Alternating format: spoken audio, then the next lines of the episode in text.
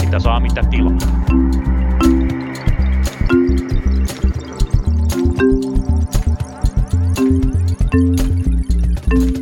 Hyvää loppuviikkoa kaikille. Tervetuloa seuraamaan Punakulmaa. Minä olen Tuomas Saloniemi ja tällä kertaa tätä jaksoa nauhoitetaankin itse asiassa eduskunnassa. Kanssani tätä jaksoa ovat nauhoittamassa Lauri Muranen. Hei vaan, tervetuloa. Huomenta, huomenta.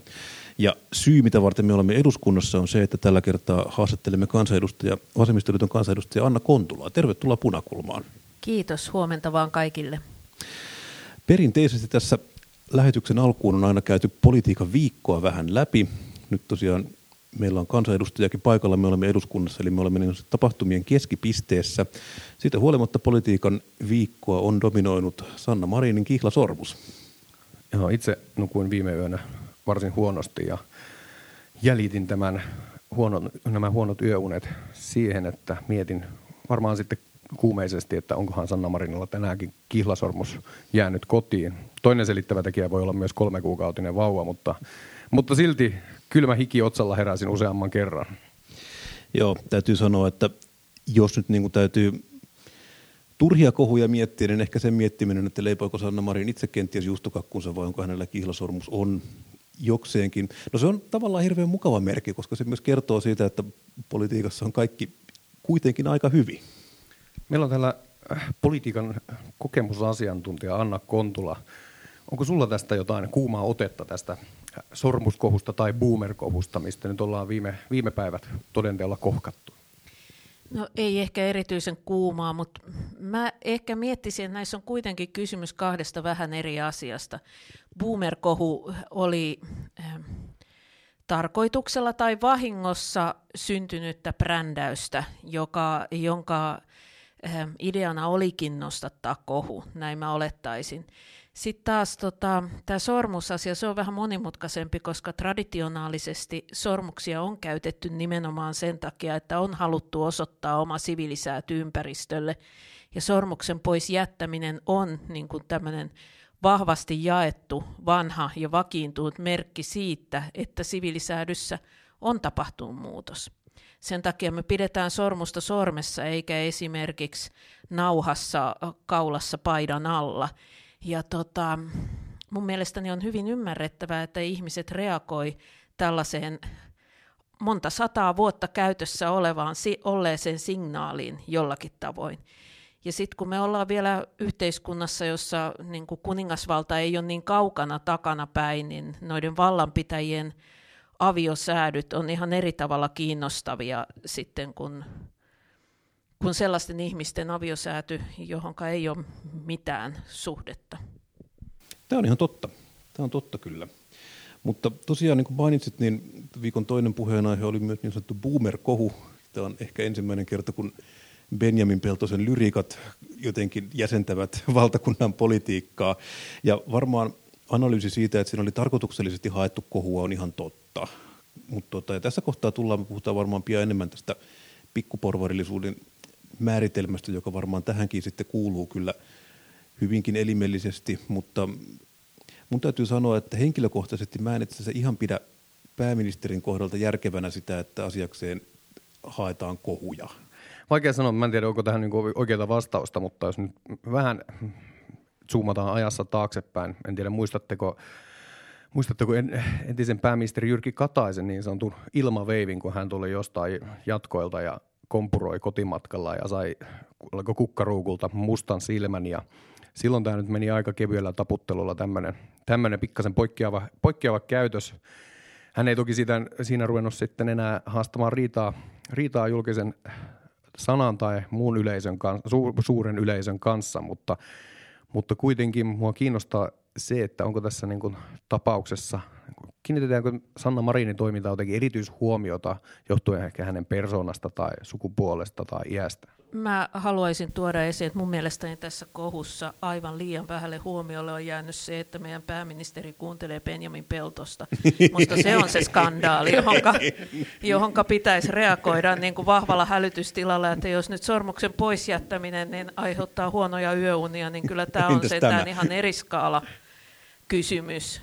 Täytyy, täytyy kyllä kompata, että kyllä, nyt, kyllä. Niin nyt ymmärrän moraalipaniikkia. Tästä on niin syytä olla Mutta jos muistetaan nyt entisiä pääministereitä, niin kyllähän Matti Vanhanenkin on kertaalleen yhtenä aamuyönä osunut Vihdin terveyskeskukseen silloin se vihreiden kansanedustaja Merikukka Forsiuksen kanssa jotenkin niin, että kaikki voisivat verta ja kukaan ei tiedä mitä tapahtuu. Että on tosiaan niin kuin pääministerit on tehnyt ihan tämmöisiä elämänmakuisia reissuja siinä kuin me kaikki muutkin, että siinä ei sinällään niin kuin mutta se, mikä tässä ehkä nyt ero on se, että Matti Vanhanen ei laittanut Instaan kuvaa, että heippa hei täällä Merikukan kanssa. Niin tota... Joo, ja tämä on ehkä semmoinen, mikä on, ja tämä on hirveän kiinnostava. Puhuttiin pari jaksoa sitten siitä, miten tosiaan politiikkaa rupeaa määrittelemään itse asiassa Instagramin lainalaisuudet ja tavallaan se Instagramin toimintamalli. Että se rupeaa olemaan itse asiassa semmoinen, mikä sitten niin jossain kohtaa vaikuttaa ihan politiikan sisältöihinkin, että ruvetaan katsoa, että mikä siellä menee mikä siellä ei mene. Ja sitten tavallaan totta kai siinä on myös se, että kun se on poliitikon suora tapa puhua suoraan kansalle, se on suora kanava, niin siinä sitten niin kun, siellä menestyy sellaiset ihmiset, mitkä Instagramissa sitten menestyy.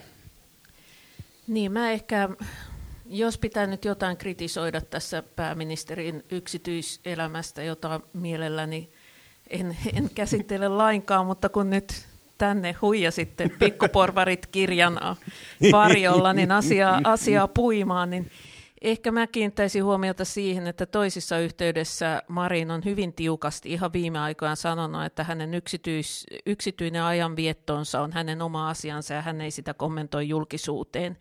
Ja jos samanaikaisesti jakaa instakuvia tilanteesta, joka mun nähdäkseni melko selvästi liittyy sinne yksityiselämän ja vapaa-ajan puolelle, ja sitten kuitenkin kieltäytyy kommentoimaan jossakin muualla, niin se ei ole musta johdonmukaista, että pitää sitten niinku päättää, että onko niinku avoimesti pileprinsessa vai haluaako sitten niinku pitää tiukasti julkisuuden, julkisuuden sen niinku työn kautta.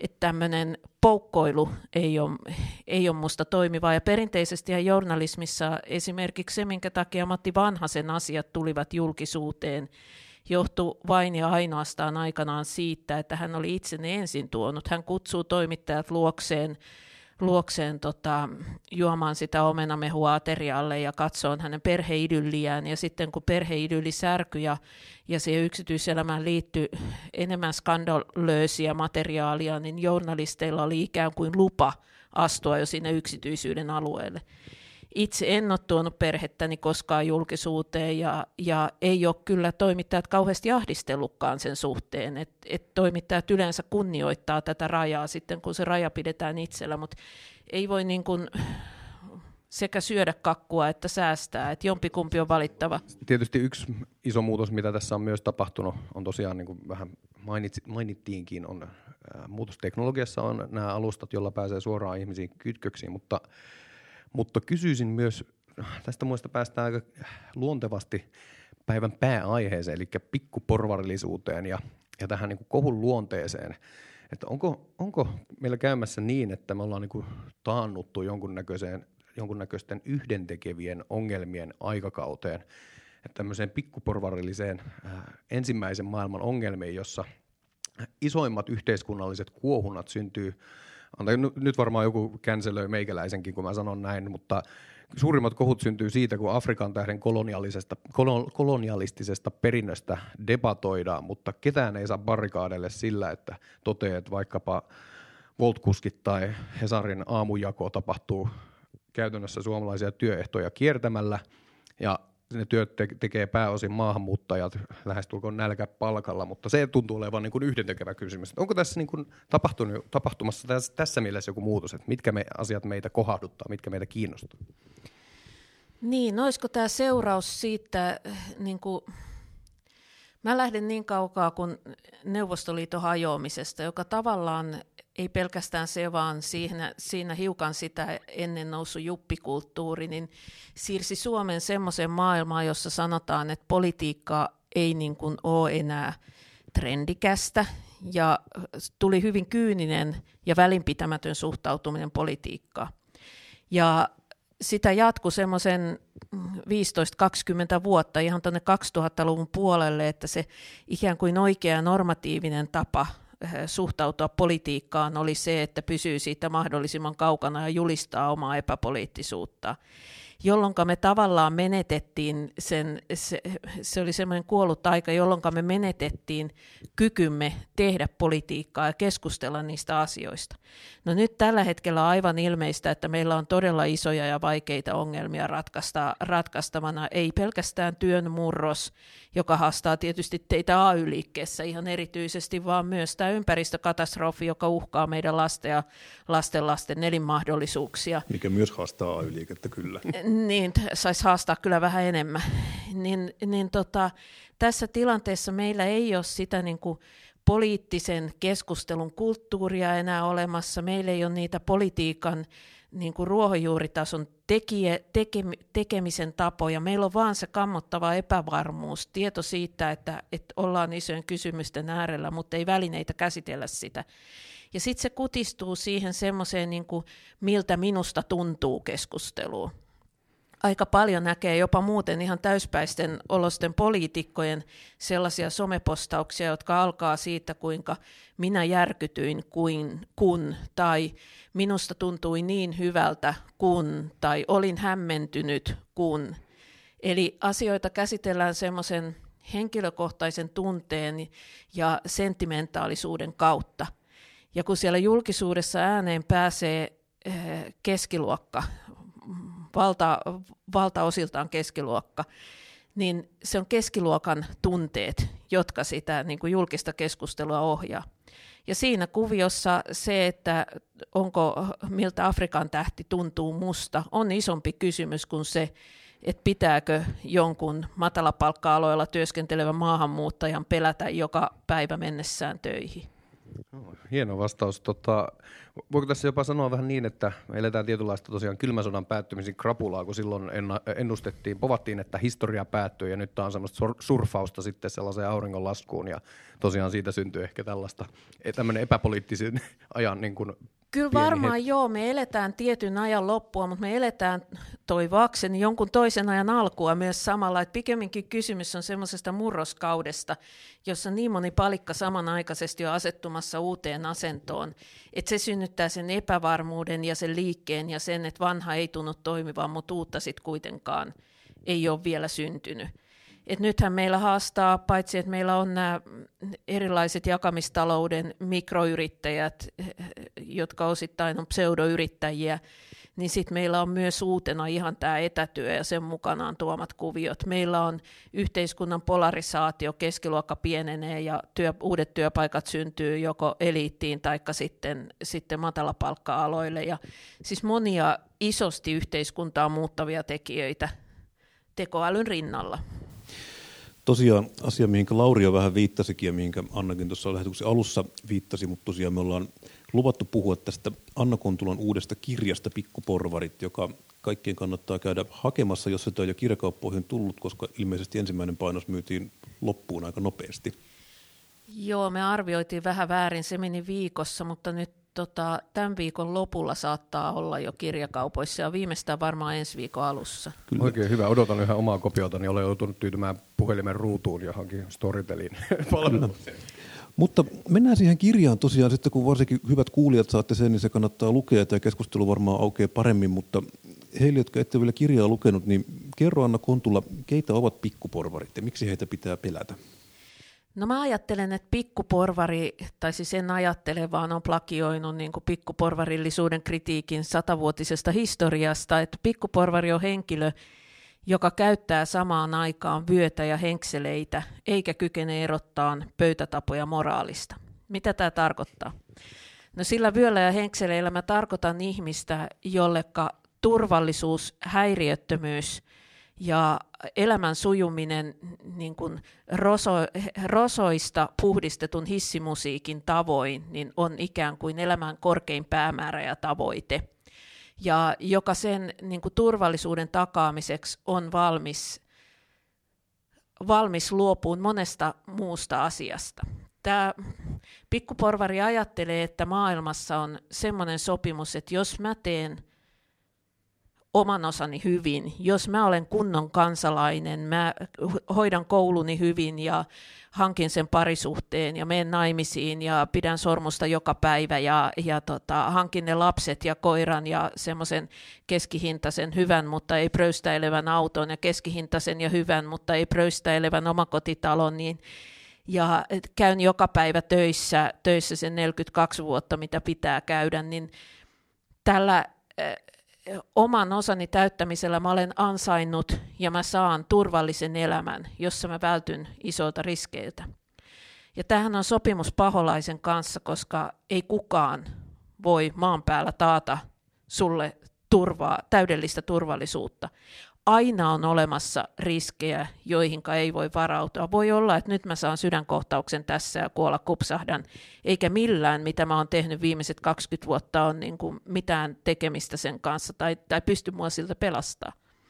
Ja tämä, jos voi vielä pyytää vähän jatkaa tästä niin kuin ulottuvuudesta, että se on toki niin kuin perinteisesti ollut ihan ok, että mitä ihmiset tekee oman niin kuin kotioviensa hmm. ta- takana, mutta että kirjassasi ikään kuin kerrot, kuinka tämä pikkuporvari pyrkii myös niin kuin rajoittamaan muita ihmisiä. Joo, siis ongelmanhan pikkuporvari muodostaa siinä vaiheessa, kun ne on saanut meidän yhteiskunnassa siinä määrin hegemonisen aseman, että niin kun se pikkuporvarin tapa elää on tullut normatiivisesti oikeaksi tavaksi elää, ja ihmisiä, jotka eivät elä, niin rangaistaan. Mä annan, kun nyt tässä päästiin hyvään hallituksen kritisoinnin vauhtiin jo tuossa alkupuolella, niin annan yhden esimerkin. Viime viikolla taloon tuli semmoinen lakiesitys, jonka yhtenä kohtana on kieltää yleisillä uimarannoilla tupakointi. Eikä vain niinä 20. kesän hellepäivänä, vaan myös marraskuussa illalla kello yhdeksän, kun mä oon siellä koiralenkillä ja yhtään elävää ihmistä ei ole kilometrien säteellä. Missään. Siitähän voisi ihminen jopa järkyttyä, jos näkee ihmisen tupakoivan tyhjällä rannalla. Niin, tai edes tietää, että siellä joku tupakoi, vaikka ei näkiskään. Tämä oli tosiaan itse sen kirjan, kirjan luin ja täytyy sanoa, että siinä oli varsinkin se alkupuoli, missä oli tämmöistä niin kuin luokka-analyysiä, oli hirveän hyvä, koska usein ihmiset nykyään unohtaa kenties elävänsä kuitenkin aina jonkunlaisessa tai elämänsä tämmöisessä maailmassa, jossa itseä pystytään peilaamaan niin kuin luokkina suhteessa muihin. Välttämättä se ei me tavallaan perinteisesti tähän kolmijakoon, niin kuin työväenluokka, alaluokka, yläluokka tai keskiluokka tai mihinkään muuhun tämmöisiin, mutta on niin tämmöisiä konflikteja, joiden kautta ihminen hahmottaa itsensä ja asemoituu maailmaan. Se oli minusta hirveän hyvä, mutta ehkä se kysymys, mikä siinä jäi sitten tässä, tämä oli lähinnä tämmöinen syytöskirja pikkuporvareita kohtaan, minkä itsekin siinä kirjassa myönnät, niin jäi miettimään sitä, että onko se käsite sitten kuinka tarkkarajainen, koska se rupesi lopulta tuntumaan siltä, että tämä käsite on vähän käyttökelvottoman laaja, että pikkuporvarillisuudetta on kaikki, kaikki, mikä on toisenlaista kuin minä, joka taas rupeaa paradoksaalisesti menee sitten siihen niin pikkuporvariuteen. Sä et selvästi lukenut loppuun, koska mä en missään vaiheessa sanonut, että toisenlaista kuin minä päinvastoin. Toin siellä useissa kohtaa esille, että pikkuporvarillisuus pikemminkin niin on meidän, se uhkaa meitä kaikkia, se viettelee meitä kaikkia ja on meille kaikille riski. Se ähm, pikkuporvarillisuudelle on kaksi eri määritelmää. Toinen on tämmöinen sosioekonominen määritelmä, joka nopeasti siinä kirjassakin avaan siinä, mitä kutsuit luokka-analyysiksi.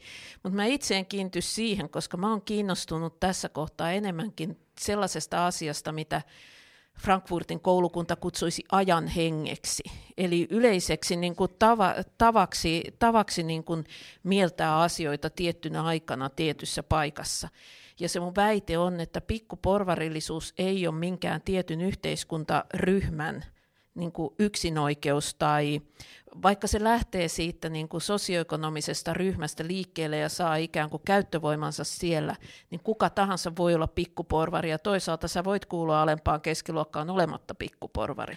Se on vähän niin kuin mielentila, niin kuin me ollaan viime päivinä puhuttu boomeriudesta, joka joo, tietyllä tavalla liittyy joo. syntymäaikaan, mutta toisaalta nykyisin se enemmän liittyy siihen tietynlaiseen mielentilaan. Niin kuin Tapaan suhtautua pik- maailmaan, joo. Sua anteeksi, että kysy vielä tyhmiä, mutta eikö se tavallaan kuitenkin jokainen kansanedustaja ole jollain tavalla pikkuporvari, koska teidän kuitenkin ihan palkkaa saatte siitä, että täällä nimenomaan tehdään niin kuin lakeja siitä omista arvoista ja aatteista lähtien, mitä sitten pakotetaan muita noudattamaan? No mä en ajattele, että ylipäätään se, että yhteiskunnassa esiintyy lakeja, niin että se olisi pikkuporvarillisuutta, vaan pikkuporvarillisuutta on sitten se, jos niin kun, niissä laissa ei ole suhteellisuuden tajua. Mä käytän tätä tupakointiesimerkkiä. Jos kielletään tupakoimasta ravintolassa, jossa on työntekijöitä, jotka altistuu passiiviselle tupakoinnille, niin se on perusteltua lainsäädäntöä, koska siinä suojellaan sivullista siltä niin kuin tupakan savulta ja sen mukanaan tuomilta vakavilta terveysriskeiltä. Jos kielletään tupakoimasta autiolla uimarannalla marraskuussa – niin se on pikkuporvarillista lainsäädäntöä, koska sillä ei ole mitään muu kuin moraalinen statementti siitä, että tupakointi on paha asia ja tupakoitsijat, jotka muuten on duunarimiehiä, siinä on selkeä luokkakontrolliulottuvuus, niin tupakoitsijat ovat huonompia ihmisiä. Hmm. Mutta iso osa hallituksen esityksestä kuitenkin, tai ei nyt iso osa, mutta jos nyt mietitään vaikka just jotain tämmöisiä niin kuin selkeästi performatiivisia esityksiä, mitä nyt hallitus on tehnyt esimerkiksi turvetuottajien tukiin. Eikö siinäkin ollut tavallaan tämmöinen niin kuin jonkunlainen niin kuin esitysrooli pelkästään, että ei silläkään ole tavallaan erityisesti, se nyt vaan niin kuin oli tämmöinen niin kuin poseerausta omille. Joo, mutta se ei ollut moraaliposeerausta, se oli ihan niin kuin tämmöinen perinteinen lehmänkauppa. Eli voi olla myös huono poliitikko ja tehdä huonoja lakeja ilman, että menee siihen niin kuin moralismiin. Jos meillä on rinnakkain se, että luovutaanko turpeen polttamisesta ja sitten niin kuin kysymys, kysymys esimerkiksi siitä, että, että niin, pitääkö säätää, säätää lihavero, niin mun mielestäni tässä voidaan jo puhua jotenkin niin kuin pikkuporvarillisuuden ja ei-pikkuporvarillisuuden välisestä e-, erosta, koska lihaverollahan ei pyritä siihen, että ihmiset söisivät vähemmän lihaa, vaan kertomaan, että lihansyönti on väärin. Kun taas jos me kielletään turpeen polttaminen, pyritään siihen, että ilmaan menisi hiilidioksidipäästöjä vähemmän. Toisaalta eikö nämä päämäärät on, tai tavoitteet, ainakin ainalaiset tavoitteet on näissä molemmissa niin kuin sama idea. Eli pyritään vähentämään lihansyöntiä sillä tavalla, että lihalle säädetään haittaveroja. Niin, no jos halutaan nimenomaan köyhien lihansyöntiä vähentää, niin kyllä, joo. Mutta sehän kaiketi ei ole sit niinku ilmastonmuutoksen tavoite, vaan se on nimenomaan tämmöinen luokkakontrollin tavoite. Mm, Okei, okay. no mä tavallaan, tavallaan ehkä mä ostankin jopa tuon argumentin, mutta tosiaan eikö tässä nyt sit tulla siihen tilanteeseen, että me ei oikeastaan voida tehdä kasvissyöntiä edistäviä toimenpiteitä esimerkiksi, koska ne on kuitenkin sitten tämmöinen niin kuin tavoiteltu tai ei efekti, jossa ne osuu sit niin kuin, tavallaan ihmisiin, jotka sit käyttäytyy jollain tavalla kenties riskikkäästi tai kenties syö lihaa, polttaa tupakkaa. Eikö meidän sit, niin kuin, pitäisikö meidän olla sit säätämättä niin kuin esimerkiksi lihalle haittaveroa sitä varten, että köyhät ihmiset syö enemmän lihaa kuin rikkaat? Totta kai me voidaan tehdä. Me voidaan tehdä kasvissyönnistä niin helppoa, että ihmiset hakeutuu sen pariin joka tapauksessa. Ja itse asiassa niin tässä, vai, tässä osittain on jo käynytkin. Jos ajatellaan esimerkiksi maidon tilannetta tällä hetkellä, pelkästään se, että meillä on markkinoilla paljon parempaa kaurasta tehtyä kahvimaitoa kuin perinteinen lehmänmaito, on tehnyt se, että maidon kulutus on kääntynyt Suomessa laskuun. Mm, nestemaidon, mutta ei juuston juuston kanssa meillä on vielä työtä tekemättä. Hmm. Oletteko maistaneet niitä korvikkeita? Ne ei vielä pärjää. Juustokorvikkeet, pärjää juustokorvikkeet ei pärjää, mutta tosiaan kauramaito, kauramaito on varsin sama asia kuin tavallinen lehmänmaito kyllä. Mutta hei, tästä päästään ei mitenkään luontevasti, mutta päästävä kuitenkin seuraavaan kirja-aiheeseen. Mulla on tässä pieni äh, lainaus kirjasta, jos sallitte sen, sen luen. Täällä nimittäin jotenkin kolahti itseen ja synnytti kyllä ajatuksia. Muutenkin hersyin ja naureskelin itsekseni, kun luin kirjaa aika monessakin kohtaa. Se oli, siinäkin mielessä suosittelen, suosittelen sen lukemaan, mutta tässä, tässä nyt tulee lainaus, joka taitaa olla itse asiassa lainaus jostain muualta, mutta oli miten oli. Sosialismin pelko ja ammattiyhdistysliike yhdessä suojattujen markkinoiden kanssa suostuttelivat kapitalismin hetkeksi sopimukseen, jossa palkat kasvoivat samaa tahtia tuottavuuden kanssa ja merkittävä osa väestöstä saattoi kouluttautua, ostaa mukavan asunnon ja suhtautua omaan ja lastensa tulevaisuuteen toiveikkaasti. Yksilöllisiä riskejä rajattiin sosiaaliturvan ja hyvinvointipalveluiden kaltaisilla yhteisillä järjestelmillä. Sittemmin asiat eivät ole sujuneet niin hyvin. Tämä on, tietysti tässä kuvataan tätä tietynlaista 1900-luvun puolivälin jälkeisen hyvinvointivaltion, äh, niin länsimaisen hyvinvointivaltion, ei pelkästään pohjoismaisen ikään kuin voittokulkua, joka on sitten tosiaan, kuten tiedetään, se kehitys on kääntynyt. Ja kiinnostaa erityisesti tämä sosialismin pelko, joka on tietysti kadonnut kokonaan tästä maailmasta. Kapitalisti ei enää pelkää sosialistia, ja se mitä yhteiskunnassa nykyisin tunnutaan pelkäävää on enemmänkin populisti. Ja äh, oman näkemykseni mukaan tämä kapitalisti ei populistia pelkää päinvastoin. Siellä tuntuu olevan seuraava paholaisen sopimus odot, odottamassa, jos tällaista runollista ilmaisua voi, voi käyttää, mutta äh, mitä, mitä sä näkisit tämän niin populismin nousun ja pikkuporvarillisuuden niin yhteyden? Onko niille näköinen yhteys sun mielestä? Populismilla sinällään ei ole pikkuporvariin mitään muuta yhteyttä, paitsi että pikkuporvari on altis populismille samasta syystä kuin se on altis sille hissimusiikille. Eli pikkuporvari ei kuuntele niin kuin alkuperäistä räppiä, pikkuporvari kuuntelee sen siistittyä ja yksinkertaistettua versio cheekkiä, ja tot, jossa ei niin kuin, ihmisen tarvi turhaan niin kuin, kokea epämukavuutta missään kohtaa, kyseenalaistaa ajatuksia missään kohtaa, ylipäätään pysähtyä miettimään. Ja populismi on niin kuin politiikan tsiikki, että tarjoillaan semmoiseen helposti omaksuttavaan, keveään, eh, liikaa niin kuin hämmentämättömään tapaan niin asioita sellaisille ihmisille, jotka eivät ole tottuneet eh, pohtii niitä enemmän. Populismiin tietysti liittyy myös tietyllä tavalla semmoinen tulevaisuudella pelottelu, että oli se sitten maahanmuuttaja tai mikä hyvänsä elokapinallinen, joka tulee ja heiluttelee sitä, ravistelee sitä kultaista pikkuporvarin häkkiä, niin joka tapauksessa siihen populismiin liittyy tällainen tietynlainen ää, synkät tulevaisuuden kuvat – Siihen ja, myös liittyy se, että näihin synkkiin dystopioihin niin vastataan vaatimalla kuria ja järjestystä, joka myös tuntuu pikkuporvarista, joka ei ole käynyt sosiologian peruskursseja eikä tiedä, että kuria järjestys ei ole paras tapa lisätä hyvinvointia tai turvallisuutta yhteiskunnassa, niin se tuntuu houkuttelevalta, koska se on niin yksinkertainen. Pannaan ne rosvot vankilaan, niin sen jälkeen hyvät ihmiset voi elää keskenään kunniallista elämää. Joo, mua jäi vielä itse asiassa vähän, puhuttiin musiikista. Kirjassa tosiaan on mainittu itse, joka on, itse olen siis musiikin maisterikoulutukselta, niin siinä on tosiaan mainittu pari asiaa. Ensinnäkin on se, että pikkuporvari ei ole kykeneväinen itse tekemään taidetta, mutta sitten samalla aukeamalla myös puhuttiin siitä, miten pikkuporvarin kodissa on aina piano, jota lapset soittaa. Eikö se ole vähän, vähän ristiriitasta? Ei ole, siis tämä pianohan liittyy 1800-lukuun. Piano oli ensin niin kallis, että pikkuporvareilla ei ollut siihen varaa 1800-luvun alkupuolella. Ja se oli nimenomaan herraskotien niin kuin, etuoikeus, privilegio, Kyllä. samalla lailla kuin nurmikko. Sitten kun mentiin pitemmälle 1800-lukua, niin syntyi lähiöt, jolloin pikkuporvarit saattoi hankkia oman pihan ja nurmikon – ja toisaalta sitten pianojen hinnat laski, jolloin pikkuporvari saattoi eh, panna tyttärensä pianotunneille. Ja se, siitä tuli niin vahva normi, että myös esimerkiksi Karl Marx laittoi tyttärensä pianotunneille. Mutta sinne pianotunneille ei menty sen takia, että oli sopittu luomaan musiikkia, vaan sen takia, että pianon äärestä oli hyvä esitellä potentiaalisille aviomiesehdokkaille se naimaikäinen tytär sit myöhemmin. Eli se oli tiettyä niin kuin, statukseen kuuluvaa tämmöistä niin kuin, niin kuin tapa esittää hyvässä valossa, valossa jälkikasvua. Se oli statuspeliä, ei musiikin rakastamista. Tässä mentiin siis pianotunnille väärästä syystä.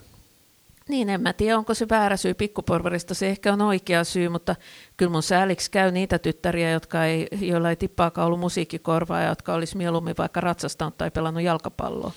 Niin, no toki, toki meillä kaikilla on ne omat mä halunnut harrastaa karatea, mutta minut laitettiin tuubatunnille, että ei se kaikille ihan hyvinkään. Mutta ihan siis sillä ja vaan edelleen kiinnostaa, että eikö tässäkin nyt ole kuitenkin tavallaan tämmöinen aika normatiivinen katse tähän, että sit meillä on tosiaan nyt määritelty, että pikkuporvarit kävi soittotunnilla väärästä syystä. Mä en edelleenkään oikein niin kuin, muusikkona ymmärrä tätä ajatusta, että miten joku voi käydä väärästä syystä tunneilla. Siellä nyt kuitenkin oppii sitten luomaan musiikkia kävi siellä mistä syystä tahansa. Mutta missään mun kirjassani ei sanota, että siellä käydään väärässä syystä. Se on sinä, joka toit tämän keskustelun. Kyllä, kyllä. Se on sinun päässäsi syntynyt ajatus. Mä olen vastuussa siitä, mitä mä kirjoitan. Mm, Sä kyllä, olet kyllä. vastuussa joo, siitä, joo. mitä sä tulkitset.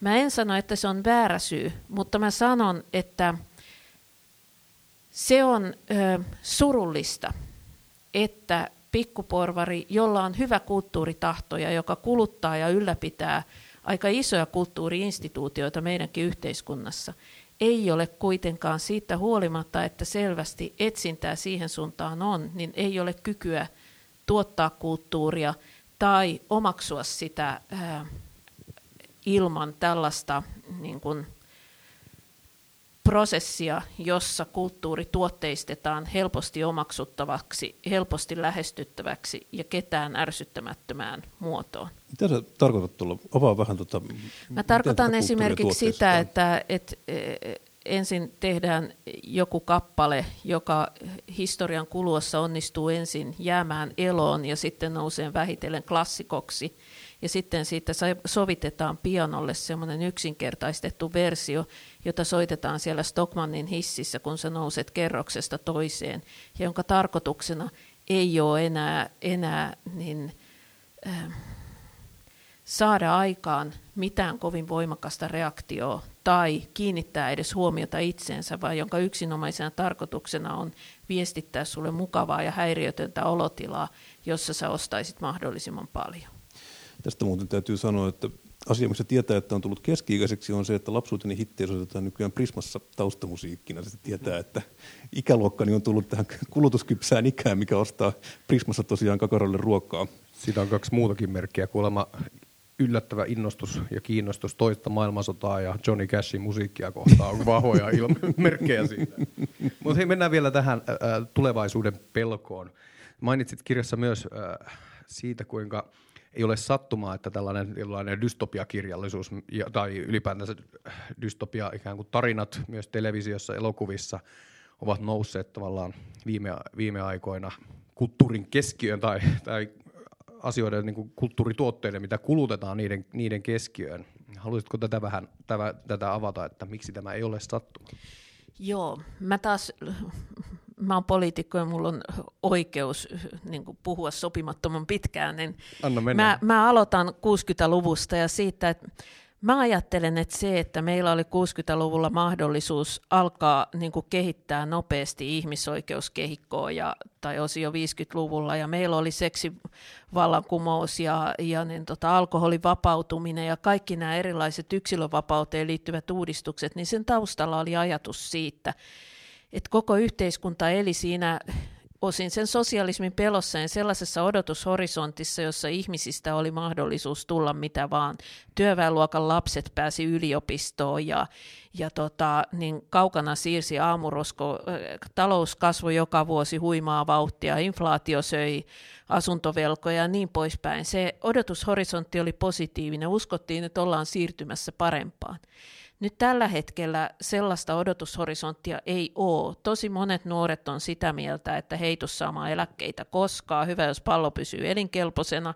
Ja, ja tota, tähän maailmaan ei kannata lapsia ainakaan alkaa tekemään.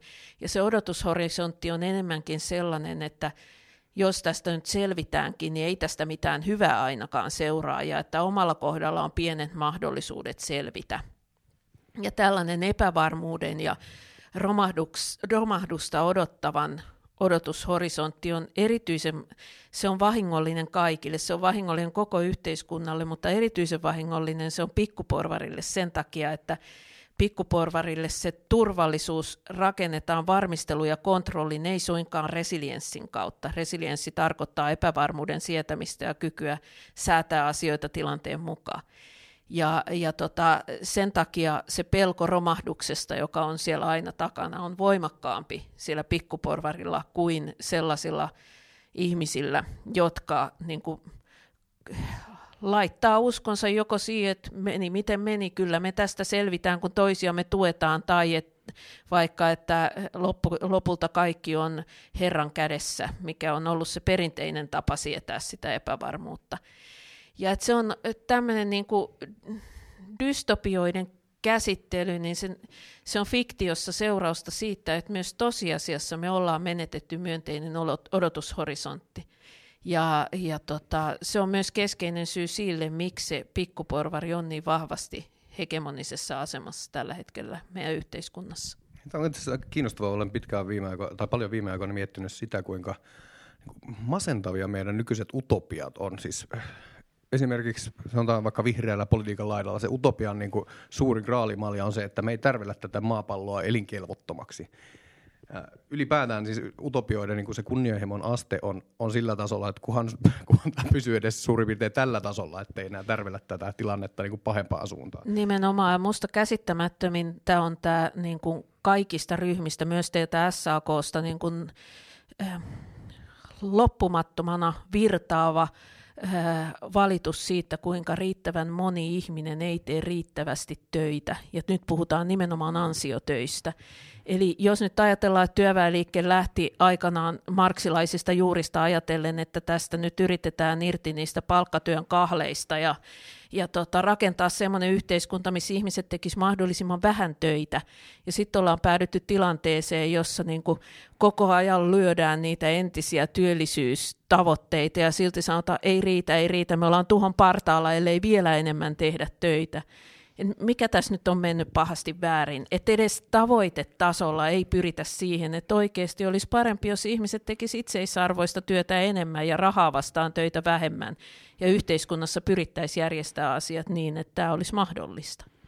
No, tämä on itse asiassa erittäin hyvä pointti. Kiitos, kun sanoit sen. Siis muutama jakso sitten me puhuttiin työajasta ja siitä, että miten voisi, voitaisiin siirtyä vaikkapa niin aluksi nelipäiväiseen työviikkoon ja myös siitä, että miksi se herättää niin suurta närkästystä, että tällaista ajatusta edes uskaltaa, uskaltaa pyöritellä.